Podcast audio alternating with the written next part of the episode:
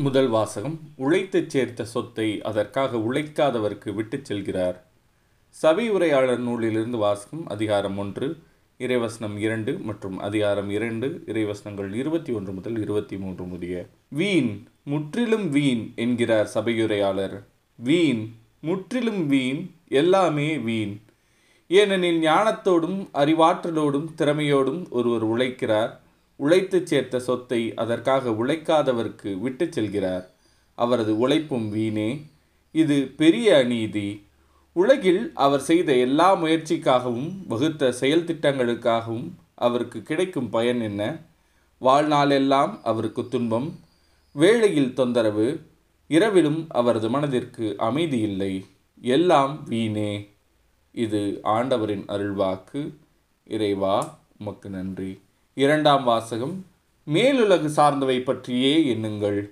திருத்துதர் பவுல் கொலோசியருக்கு எழுதிய திருமுகத்திலிருந்து வாசகம் அதிகாரம் மூன்று இறைவசனங்கள் ஒன்று முதல் ஐந்து முடிய மற்றும் ஒன்பது முதல் பதினொன்று முடிய. சகோதர சகோதரிகளே நீங்கள் கிறிஸ்துவோடு உயர் பெற்று எழுந்தவர்களானால் மேலுலகு சார்ந்தவற்றை நாடுங்கள். அங்கு கிறிஸ்து கடவுளின் வலப்பக்கத்தில் அமர்ந்திருக்கிறார்.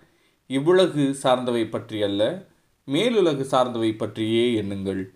ஏனெனில் நீங்கள் கிறிஸ்துவோடு இறந்துவிட்டீர்கள். உங்கள் வாழ்வு அவரோடு இணைந்து கடவுளிடம் மறைந்து இருக்கிறது கிறிஸ்துவே உங்களுக்கு வாழ்வு அளிப்பவர் அவர் தோன்றும் பொழுது நீங்களும் அவரோடு மாட்சி பொருந்தியவராய் தோன்றுவீர்கள்.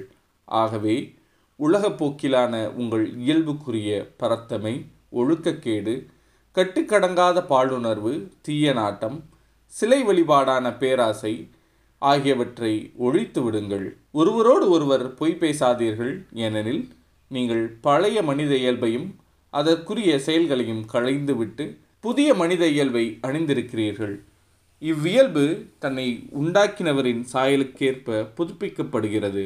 இவ்வாறு நீங்கள் கடவுளை முழுமையாய் அறிய முடியும். புதுப்பிக்கப்பட்ட நிலையில் கிரேக்கர் என்றும் யூதர் என்றும் விருத்த சேதனம் பெற்றவர் என்றும் விருத்த சேதனம் பெறாதவர் என்றும் நாகரிகம் அற்றோர் என்றும் சீத்தியர் என்றும் அடிமை என்றும் உரிமை குடிமக்கள் என்றும் வேறுபாடு இல்லை. கிறிஸ்துவே அனைவருள்ளும் அனைத்துமாயிருக்கிறார். இது ஆண்டவரின் அருள்வாக்கு. இறைவா உமக்கு நன்றி. நற்செய்தி வாசகம். நீ சேர்த்து வைத்தவை யாருடையவையாகும்?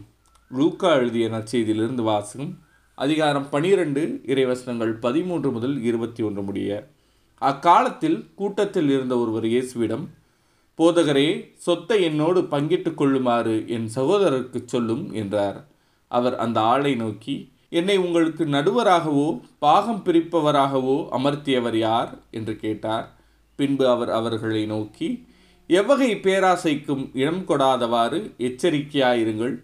மிகுதியான உடைமைகளை கொண்டிருப்பதால் ஒருவருக்கு வாழ்வு வந்துவிடாது என்றார். அவர்களுக்கு அவர் ஓர் உவமையை சொன்னார் செல்வனாய் இருந்த ஒருவனுடைய நிலம் நன்றாய் விளைந்தது.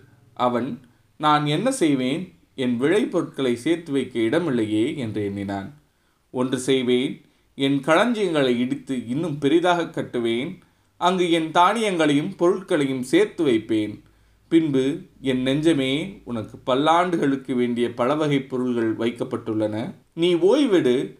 உண்டு குடித்து மகிழ்ச்சியில் திளைத்திடு எனச் சொல்வேன் என்று தனக்குள் கூறிக்கொண்டான். ஆனால் கடவுள் அவனிடம் அறிவிலேயே இன்றே உன் உயிர் உன்னை விட்டு பிரிந்துவிடும். அப்பொழுது நீ சேர்த்து வைத்தவை யாருடையவையாகும்? என்று கேட்டார். கடவுள் முன்னிலையில் செல்வம் இல்லாதவராய் தமக்கே செல்வம் சேர்ப்பவர் இத்தகையோரே. இது ஆண்டவரின் அருள்வாக்கு. கிறிஸ்துவே உமக்கு புகழ்.